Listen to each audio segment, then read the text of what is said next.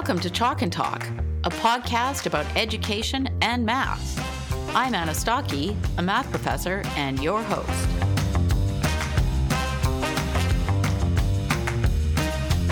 Welcome to my very first episode of Chalk and Talk. This podcast is for anyone interested in education, be it teachers, parents, students, or education enthusiasts. I'll be joined by prominent educators to talk about the significance of math, best teaching practices, and to dispel common misconceptions about math and teaching. I have some great guests lined up, and I hope you enjoy the conversation. I'm excited to announce that my first guest is John Mighton. He's a multi talented individual, a mathematician, a best selling author, an award winning playwright, and founder of the highly acclaimed charity and math instruction program, Jump Math. We'll dive into a range of topics, including the myth of ability. That's the mistaken idea that some people are math people and some aren't.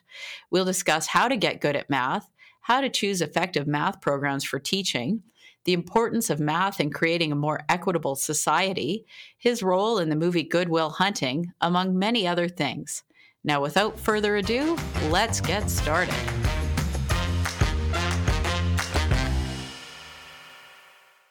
My guest today is Dr. John Mighton. He's an award winning mathematician, a playwright, and a best selling author. He's the founder of the Canadian charitable organization Jump Math, that stands for Junior Undiscovered Math Prodigies, which supplies K 8 math teaching materials.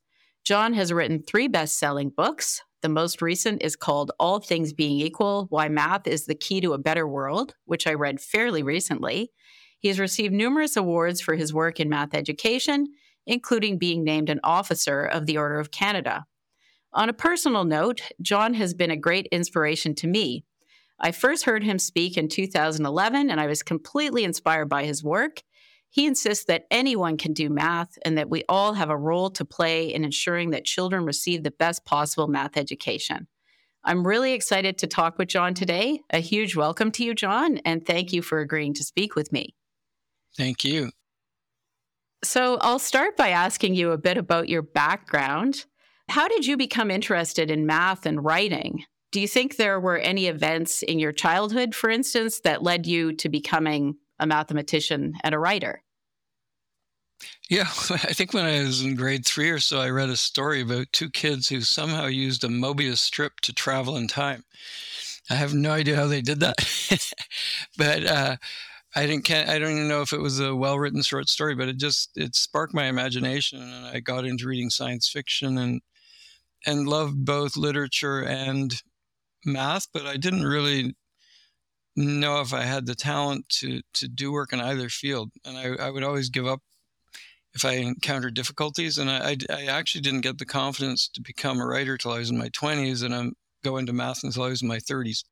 Wow, that's that's an interesting path because often it, it's actually kind of unusual for someone to start a, a degree late in math. And um, you founded a charitable organization, Jump Math, but you're you're a mathematician. You've got a PhD in math.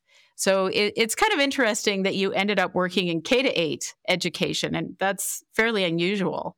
So how did this happen? Like, what led to you creating Jump Math?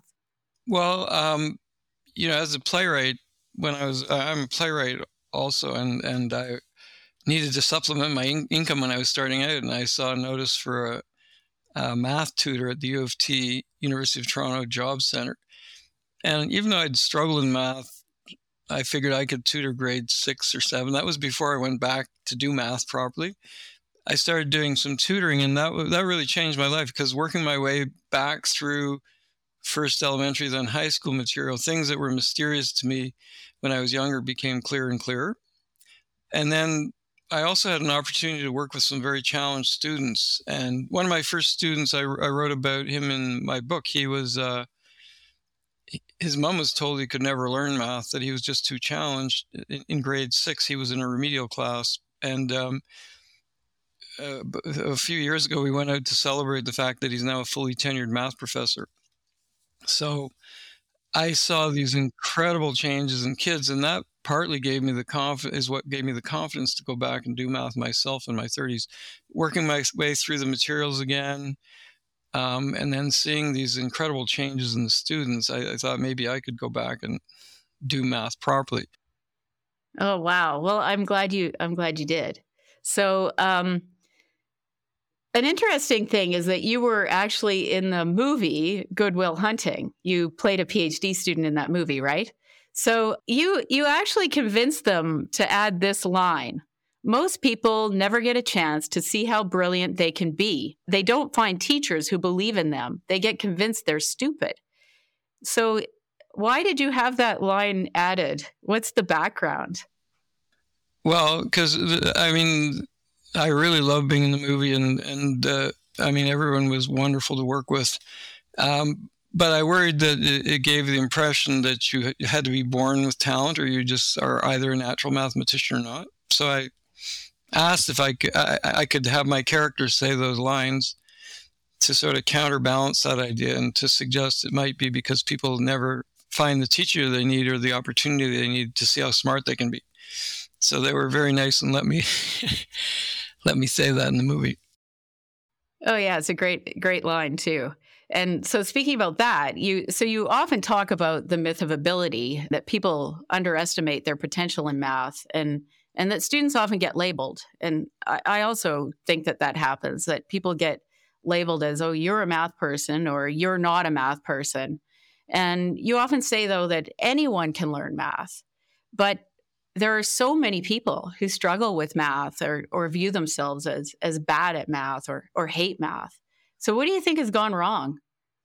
Uh, a lot of things, I think. I mean, first of all, we we are very good at convincing ourselves we can't do things when we encounter difficulties, and so I had a really what Carol Dweck, the psychologist, would call a fixed mindset when I was growing up. I I thought you needed to be born with ability to do well at something, and you know, both in writing and math, ideas would just pour out of you. I didn't know you could actually train, and and like learn to write one good sentence at a time for instance or just write one good sentence a day or or you know make a little progress in learning learning some math um, i didn't learn that until i was in my 20s really that that you could get better through what's called deliberate practice just const- relentlessly practicing pushing yourself a little outside your comfort zone um, and, and then moving on so that's one problem is that that people don't understand how much you can learn through deliberate practice, how much you can train yourself in. And the research in deliberate practice also suggests that there are fields like chess, music competition, uh, um, sports, where over the centuries people have become very good at coaching and developing expertise. And so the research has shown that process of deliberate practice is much more efficient if you have someone to guide you. And so that's the second reason I think people are struggling. We don't have great coaches sometimes. Um, teachers are my absolute heroes. I love teachers. They're responsible for the growth of Jump, for the improvements we've made. But many teachers will say, well, you know, they don't have time to put together great lessons, to find the materials. They may not have the expertise. And, and so that coaching that the kids need, that, that, that guidance, and that doesn't mean rote teaching. That means guiding kids to see things, to make discoveries. Um, is is something I think teachers need help with, and uh, they need great resources that are based on the science of learning that that can help kids develop that expertise. So those are two of the main reasons I think we're not seeing. Um, we're not seeing people realize their full potential in mathematics. Yeah, I, I agree with you, and and something I often tell my students is that it it does require a lot of practice to get good at math. And I think a lot of times students see they they see someone else solve a, a math problem and and they know a little more and they have a little bit more background and they think oh yeah that's it is really hard and i don't i don't have what it takes to do that but actually it's often just having been been taught well and and having practiced a lot and you, you talked a bit about deliberate practice. What what does that mean? Well, um, there's a popularization of the idea in Malcolm Gladwell's book Outliers, where he said, if you look at the Beatles or Bill Gates or these people who who appear to be born geniuses in their field, if you look at their childhood or their teenage years, they did a, a, lot of practice, relentless practice, and so uh, psychologist Anders Ericsson started studying this and like he did he did studies of elite musicians and he asked them when did you start playing? How often how much time do you spend reading music playing in groups and stuff? And he found the number one determinant of their their level of success was how much time they spent practicing. Um, and then when he looked more deeply into it he found that if you get a great coach who can help you practice efficiently then you tend to learn much more quickly and so it's quite simple when i graduated from university i also got the lowest mark in my creative writing class and and almost failed calculus at university the first time. And I was babysitting my sister's kids one night, and I came across a book of letters by the American poet Sylvia Plath. It was letters to her mother, and it was clear from the letters that she taught herself to be a writer by sheer determination. So, as a teenager, she would memorize poems. She'd write imitations of poems. She read everything she could about the theory of poetry. And her early poems were pretty derivative, but gradually, as she developed her craft, she understood the, the forms of literary that, that, that experience could fall into. You know, she was able to capture her own experiences and she became one of the most original poets of the century. And, and that's the kind of paradox. People think, well, if you do that kind of training where you learn your craft, you're never going to become original. I actually think it's the opposite. You can't develop any real originality until you learn your craft. And so so that's I that's when I realized uh, that's my introduction to deliberate practice. Or I read about Hemingway who tried to write one good sentence a day, you know, a day. That was his task as a young writer. That was a that was such a relief to me that you know I didn't have to sit in front of a blank piece of paper waiting for something to pour out of me. That I could um, that I could just imitate other people, try and write one good sentence, that I could memorize poems and get those into my subconscious and and be able to draw on that it was a complete change in my life knowing that I could actually, there was something I could do to develop a skill in an area. Till then, I had no idea. And it's a terrible thing that people don't know that. It's a terrible thing. So when you're saying the, kids would compare themselves to other kids, I did that all the time. I'd, I'd look at the kids who'd write math competitions and I wouldn't work very hard because I was afraid of develop hitting my limits. I was very sporadic. Sometimes I'd do well in math. Sometimes I'd, I'd just do terribly and I had no control. I, I just I was waiting for the gift to kick in. So that's why that idea is so damaging to people. Yeah, I, I completely agree with you. And and what would you say to, you know, I often hear things like, well, practice is boring, making kids making kids do practice problems is repetitive and, and it kills creativity and, and it turns them off math. What would you say to that? Well, I'd say that there's a misunderstanding of pra- what practice can be and what it, what it is. It's a really deep question. So there's a there's a famous cognitive scientist Herb Simon who also won the Nobel Prize in economics, who said that you know we haven't done any favors to teachers or kids by calling practice drill and kill. He said the instructional challenge eh, because he said all the research on how people become good at things shows you need practice at, for, at any level but he said the instructional challenge is how you make practice interesting. So that's the question we should be asking ourselves, not how to get rid of practice, but how you make it interesting. So we've found there are very easy ways to do that. For instance, if you give kids a, a, a if you um, help kids see something, you draw their attention to something, you don't do the thinking, but you help them make a discovery or make a connection. Immediately they're hooked um, if you guide them to see that. And then if you give them a series of incremental challenges that follow from what they've just discovered, where, you know, each challenge doesn't overwhelm them cognitively. So you might not want to introduce new vocabulary uh, right away, or you might not want to introduce new skills or concepts. See if you can make what they just did look a little harder. We found kids go crazy for that. Like, like they, because one of our deepest motivators, the psychology has shown, is a sense of mastery. Um, and we want to we want to master things and and meet these challenges at every age range. Then on top of that, if you let them do it in a group so that there's no hierarchies, everyone's doing roughly the same work.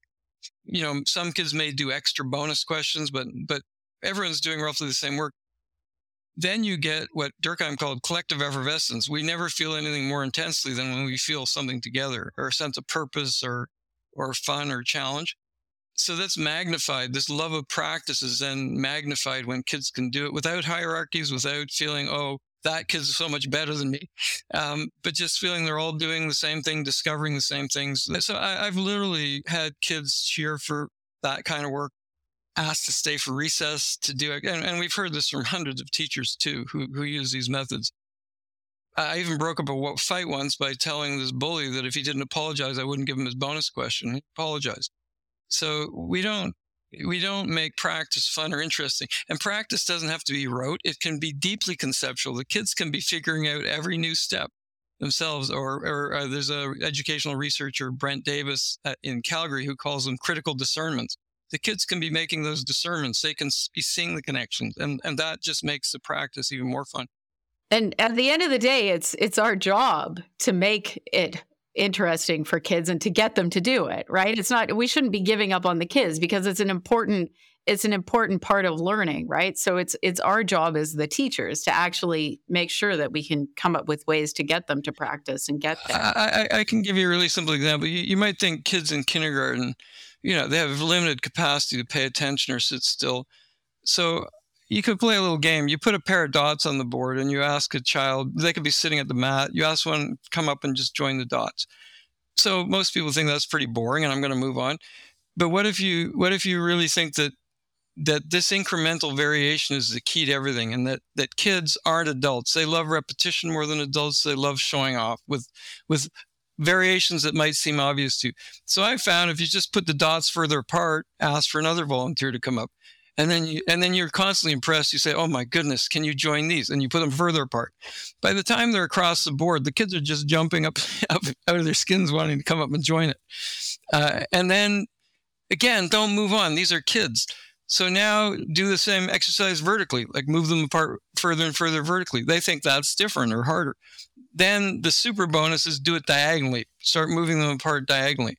Um, then you could add numbers to the dots and have them start joining them in order. You start with, with one, two, three in a relative straight line, so it's very easy. Then you your your bonus is I'm going to disorder them a bit. So you and then you add more dots. Then you can start to say, uh, if I join these dots, what letter would it make? And they might predict as a V or a W.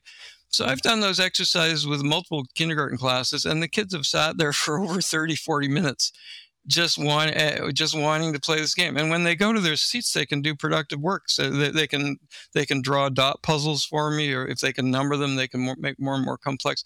You get links in there. You could say make the dots further apart. You get geometry. You get everything. This idea that practice can't be fun or engaging for whole groups is is is uh, unfortunately damaging to kids and teachers. So let's talk a little bit more about some specific in, instructional techniques. And, and before we do that, I wanted to ask about working memory.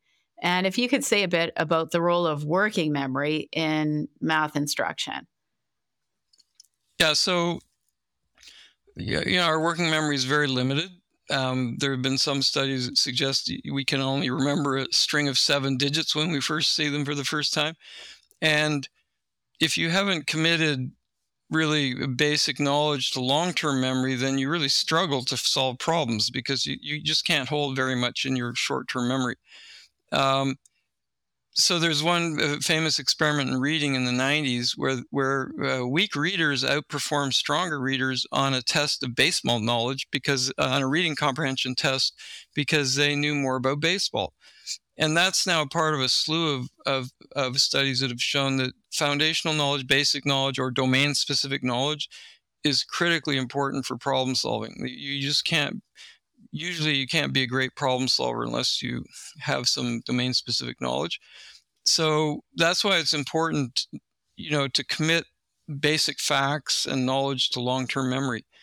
Um, and if you look at, for instance, times tables or multiplication facts, uh, it's not just that a kid who has doesn't have can't calculate is reliant on a calculator won't won't even know if the answer is correct but it's much more serious. They can't see patterns or make connections or make estimates or guess and check or do anything that's involved in problem solving if they don't have that knowledge. I mean they you know some people came up with strategies to quickly find those numbers which is fine but you know as long as the kids have ha, can quickly recall numbers and or f- find compute and see connections and they can't do that unless all that all that um, that knowledge is really stored in long-term memory So you, again, you don't have to do times tables in a boring way.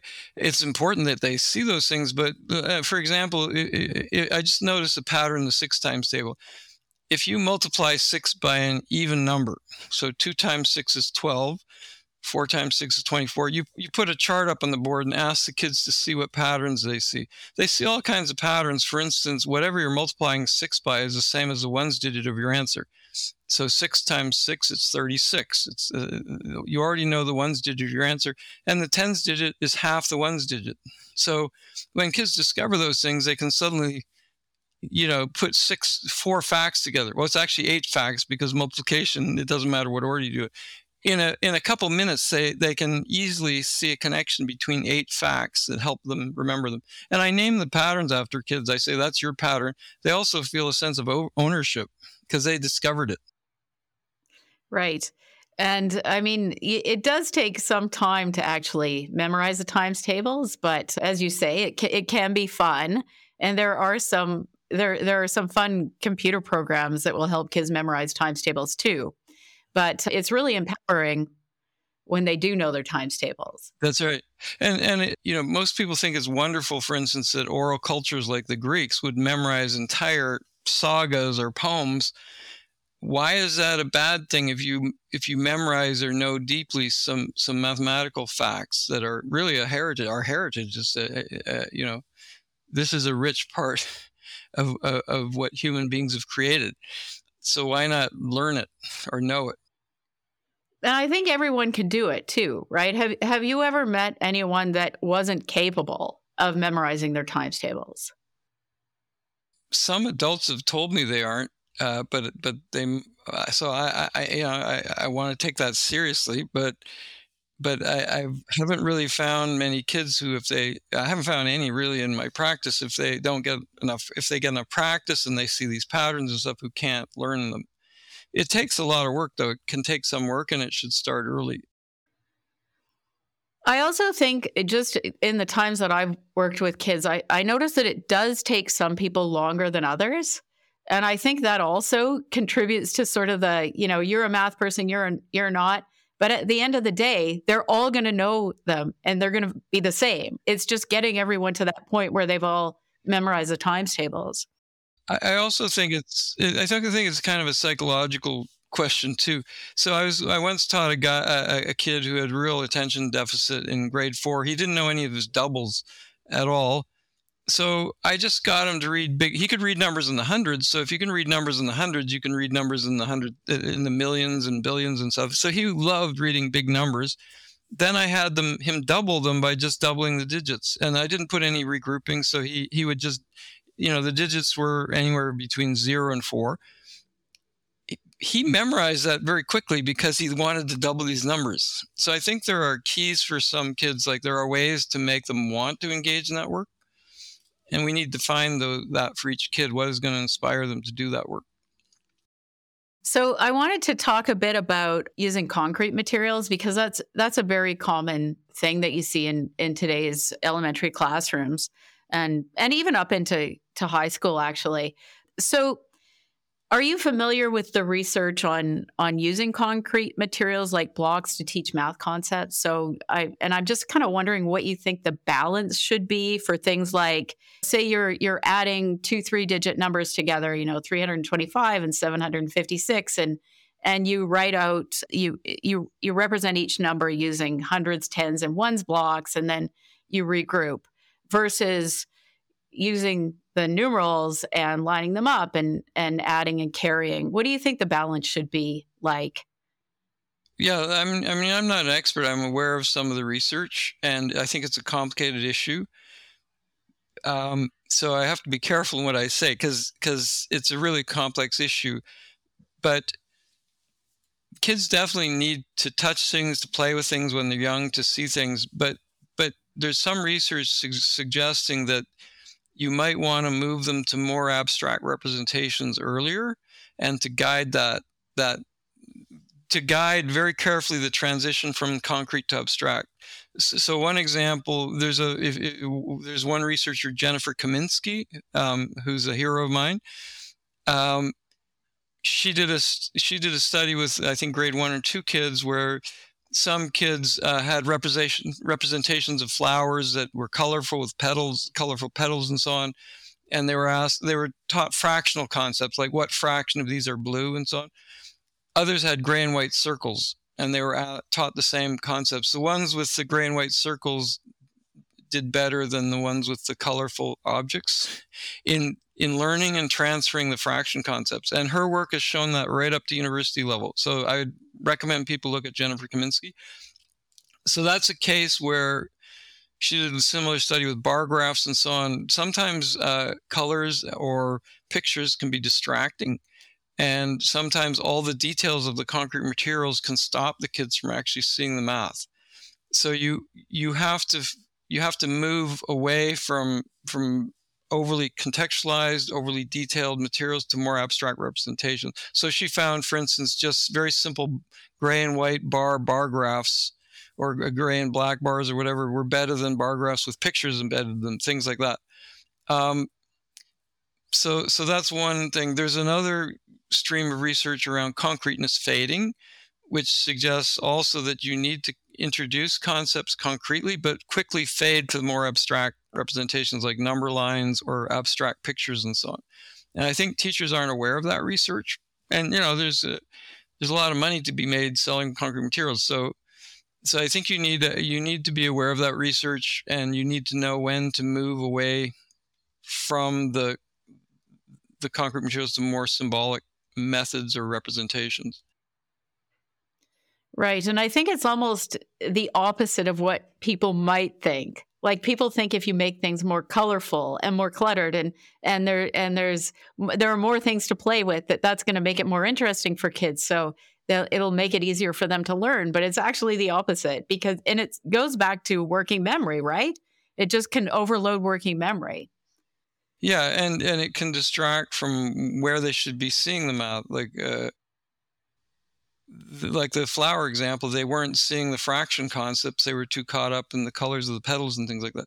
So, so it's a complicated issue, but I'd, I'd re- recommend teachers look at that, um, and also not not underestimate the importance of abstract representations of of numerical representations and things like that, and moving kids to those um, uh, earlier than people typically do. Yeah, definitely.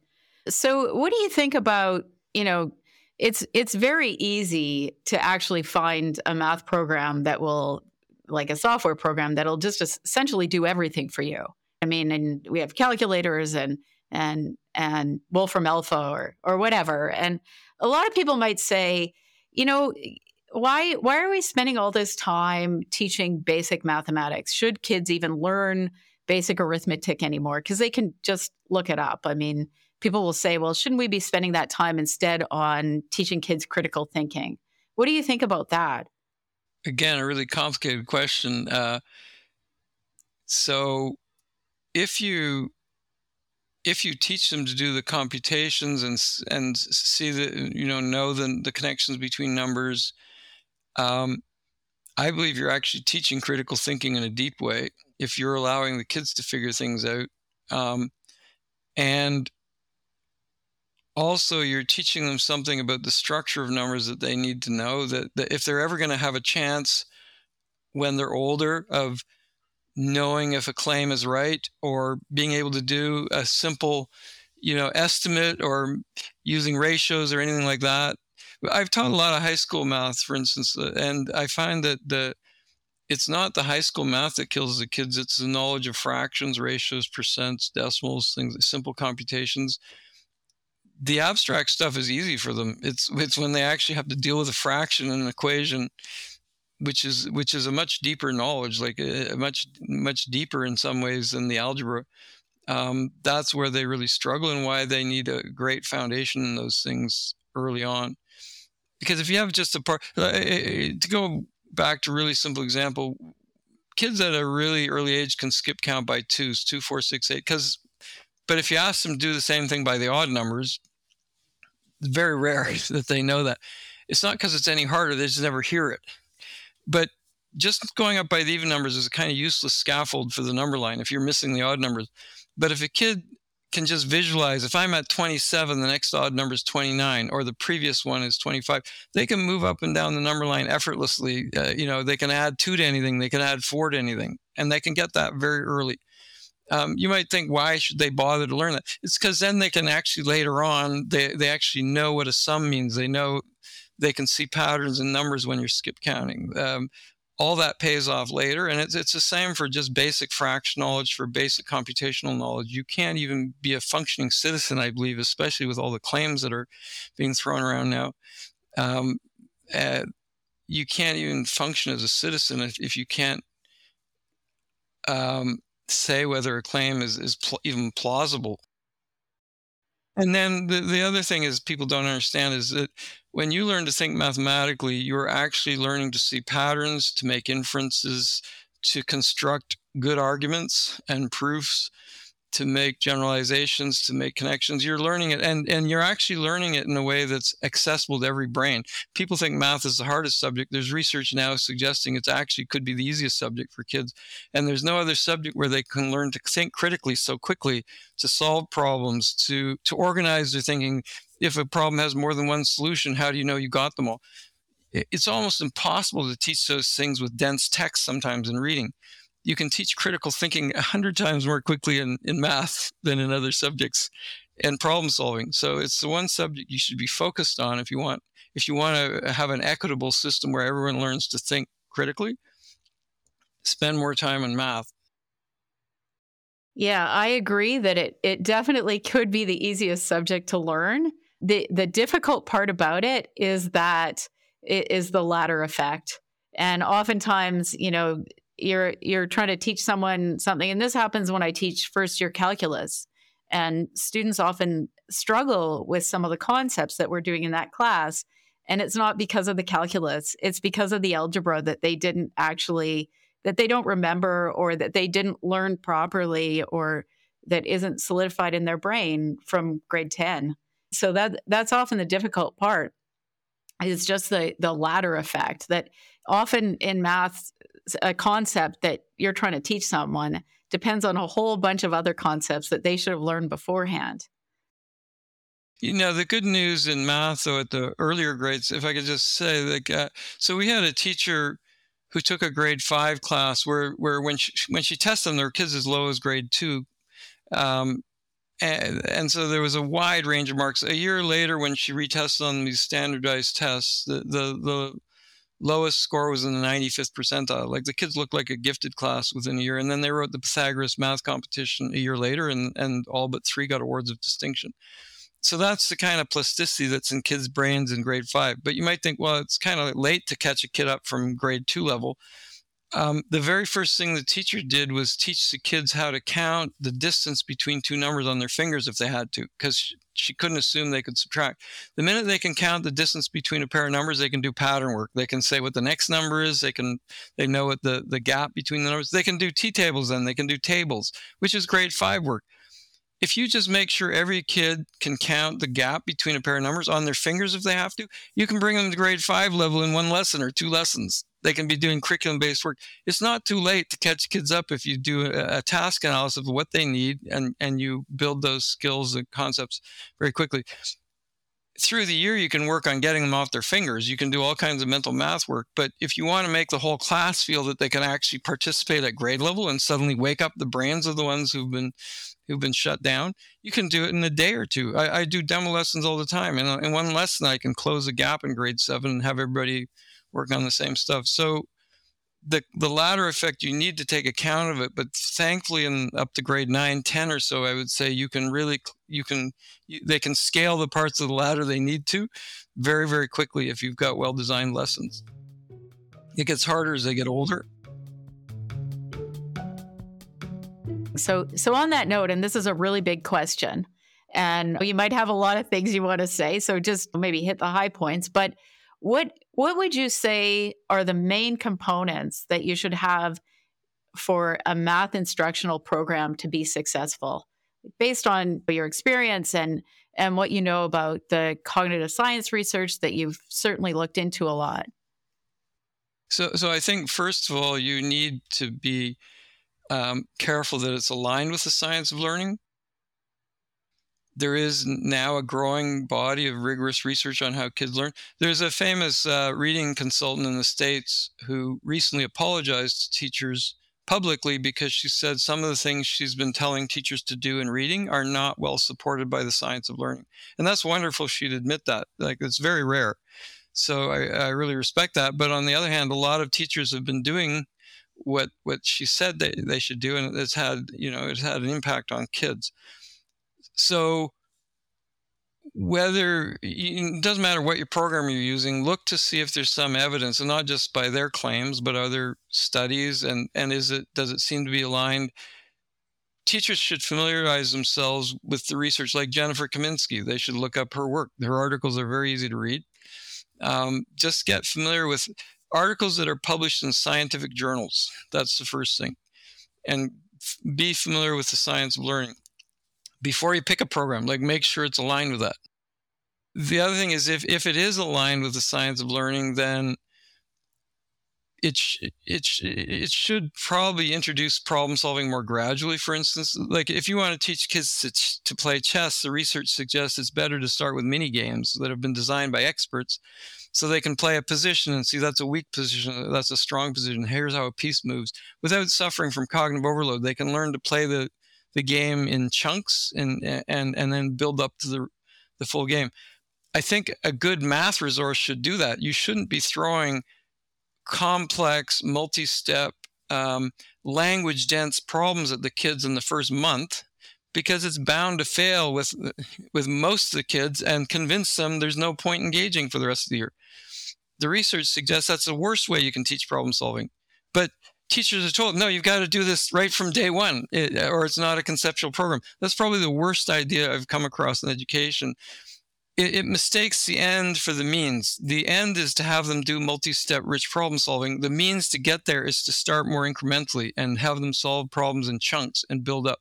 So that's the second thing. Look at the program. If it looks the same day one and day, like, uh, if the kind of problems kids are asked to engage with look exactly the same in the first term and the second term, it's a pretty good sign it's not aligned with the science of learning. Um, it should the program should um, equalize the class. It should make the kids feel equal from the beginning. Otherwise the brains there's research showing as early as grade one a kid can tell if a teacher has different expectations no matter how good the teacher is kids decide very early if they're in the talented group or the inferior group. Once they've decided they're in the inferior group, the research has shown their brains stop working. So if your program is doing that, it's probably not aligned with the science of learning or going to be very productive. So I, I think those are some of the things that teachers need to think about in choosing programs. One problem is, though, that a lot of times teachers actually don't get to choose the program. It's sort of handed to them either by the the principal, the maybe the the school board, sometimes even maybe the province. So what what can a teacher in that situation do when they're they're being told to use a program that they know doesn't work? Well, I would. Uh, that's hard, the hard question, but one thing they could do is is find some articles on the science of learning. I, I wrote an article for Scientific American Mind um, called "For the Love of Math," find some article. There's another great article they can just Google and get. It's it's um, called Principles of Instruction. It's Ro- uh, it's Rosenshine. Yeah, Barak, and I can put a link to that. Yeah, yeah. So that has uh, that was sent to me actually by a cognitive scientist because she said this this are these principles are uh, are very well supported by the research on how kids learn. They're um, you know th- this article has great references in it and um, so so she thought that it was all of the references the, the articles were published in very good scientific journals. So that's why she sent it to me. And it's very simple. Right on the first page it lists 10 principles of effective instruction. Like basically ask lots of questions assess constantly teach in chunks. All those things that we're talking about today um, are in that article so if I was a teacher, you you know, I might find some articles like that and bring them to the principal and say, "Are you sure that what we're doing is aligned with this?" Um, the, the irony though is because because uh, test scores have been going down or flat across North America, like in Ontario, they they've gone down precipitously over the past decade. there was a bit of a loss of faith in textbook programs, and people started saying, well, maybe teachers should be allowed to create their own programs. But I, I saw a study from the Fordham Institute recently that rated material that teachers are pulling off the internet. And according to this rating, they found only about 10% of the material that teachers were pulling in math from websites like P- Teacher Pay Teachers were very high quality. So we've gone from trusting textbooks that were not aligned with the science of learning to now expecting teachers to pull programs together with very little time or expertise. Um, so the good thing is there's a little more freedom now for teachers, I think, in many schools. Uh, um, and I think teachers should, should, take advantage of that to really look for evidence-based programs. And in reading too, like there's just so much evidence that phonics is critically important, critically important, things like that. I think teachers have the have more power now to, to actually insist that they they be able to pull materials or find materials or or get programs that are aligned with research and real research. Like, I mean, research published in scientific journals by cognitive scientists or educational researchers who, who, are, who are using rigorous methods. So you you actually mentioned the science of reading a little bit and I want to just discuss something about that because instructional programs in math actually don't always take into account the science of of learning. And actually, a lot of the research results have been around for some time. And we've seen this play out in, in both reading and, and math. And if, if for anyone who's listening, I would recommend listening to Sold a Story, Emily Hanford's podcast. And, and she, she investigated authors and publishing companies that made millions actually selling reading instructional materials to schools based on methods that had been shown years ago not to work. And when evidence about learning is ignored, children suffer. So, why do you think that this ha- like why would instructional designers or prominent educators disregard evidence on the science of learning? I don't know why people don't have more exposure to the science of learning. I think they're um, I, I think first of all the the whole industry of textbooks and everything have been very good at finding out what people want, what's popular, and then giving them that. And and so whatever sounds good to people and usually i'm a very progressive person extremely progressive. Like i started jump as a charity because i want to help create an equitable world. But sometimes the most progressive ideas um, do a lot of damage.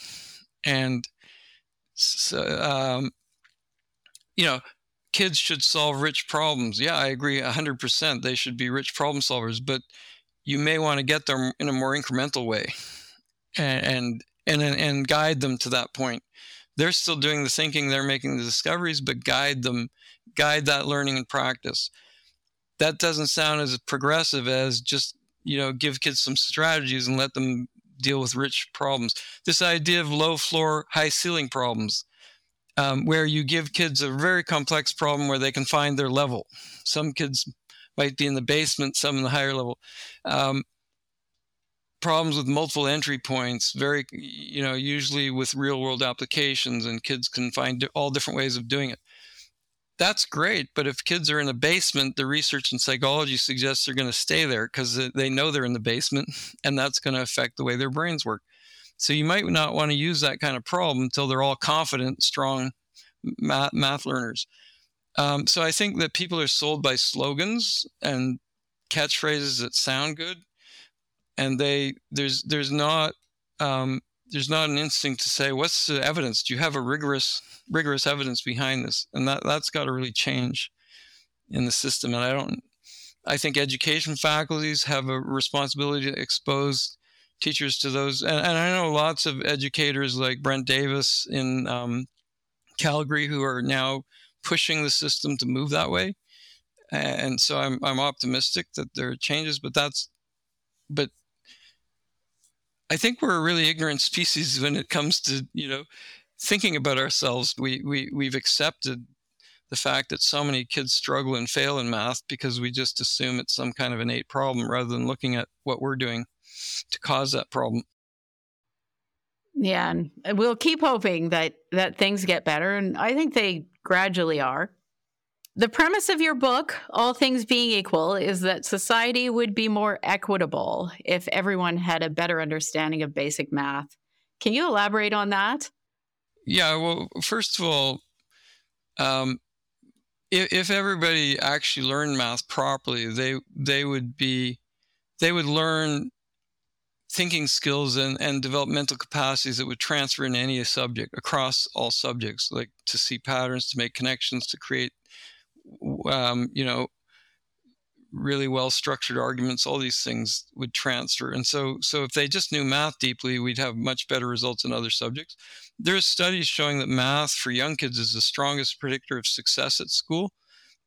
Academic success stronger than reading, even it predicts reading success more strongly than reading does. Uh, so there's all these benefits you get from math. Also, on top of that, like kids are born with this incredible sense of wonder and curiosity. And we would think kids were stunted if they graduated from high school without any appreciation of the visible beauty of the world or of nature. But we think it's natural for them to graduate with no appreciation of the invisible beauty of the world that you can only see through mathematics. So kids will solve problems, they'll they'll work on puzzles and things like that endlessly if if they're not afraid of failure and they have a right to keep that side of their brain open and to, to really maintain their sense of curiosity and wonder about every part of the world. So I think that should be a right of kids to, to think mathematically, to see the world scientifically, to see the beauty of the world. And finally, uh, you know, the, almost all fields now require math in some level. There would just be so many more opportunities for kids if they could choose whatever they wanted to go into, including fields that involve math. And certainly, uh, no economist would doubt that it would be better for our economy to have an educated workforce, which is, uh, you know, that's important to me. But there's all those other things too the loss of wonder, the loss of our capacity to think deeply, to think critically. Those, those are the things we lose when we don't teach math well. Very well said. And, and I agree, especially about the beauty of mathematics and we need to expose more people to that. I think we'd have a much happier society if people actually had could use every part of their brain. Could I, I think we're born to learn. Basically, that's the one thing that's innate in us: to born to learn, to make connections, to make discoveries. And if we could do that with every part of our brain, we'd be much happier people and much nicer to each other too. You're quite right about that. So, what do you think the future holds for math education? Well, I'm hoping I'm hoping there'll be a shift towards the science of learning and much higher expectations of kids, uh, the, knowing what kids can do and what they love to do. Uh, as a charity jump, what Jump is trying to do is is at least find some schools where we can demonstrate, um, you know, across whole schools that virtually every child can learn math and love learning math, and and that we, you know, which it should be expected. Um, once people start seeing that, then I, th- I think there'll be a shift, a, a much wider shift. I hope there'll be a kind of tipping point when people start to apply the science of learning and see what kids are really capable of. There'll be a tipping point we'll never go back from once people see it on a broad scale that it's possible for everybody to learn math. Well, that sounds promising. And thank you for everything you do to help kids learn math and, and create a more equitable society. And thank you for talking to me today. Oh, thanks so much. And thanks for everything you do too. I hope you enjoyed today's episode of Chalk and Talk. Please go ahead and follow on your favorite podcast app so you can get new episodes delivered as they become available. You can follow me on Twitter for notifications or check out my website, annastokke.com, for more information. Technical support and social media support was provided by Rohit Srinath. This podcast received funding through University of Winnipeg Knowledge Mobilization and Community Impact Grant, funded through the Anthony Swaity Knowledge Impact Fund.